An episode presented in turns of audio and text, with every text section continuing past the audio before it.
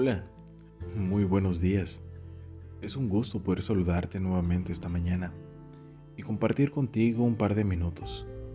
Esta vez quiero hacerlo tomando los versículos 25 y 26 del Evangelio según San Marcos, capítulo 5, que dice, Había entre la gente una mujer que hacía 12 años que padecía de hemorragias.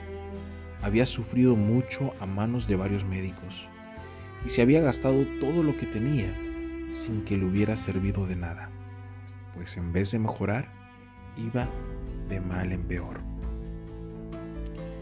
Posiblemente estés enfrentado a alguna guerra. Tal vez Satanás te ha venido con un golpe bajo que te está haciendo tambalear. Hay algo en lo que sientes que te está tentando. Quizás estés pensando que esa pelea está siendo inútil y estés tratando de tirar la toalla.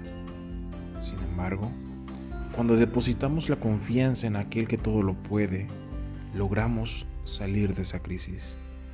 No permitas que te embargue la desesperación. Busca la salida. Está en Jesús. Él está con nosotros y amorosamente nos extiende su mano brindando la ayuda que necesitamos.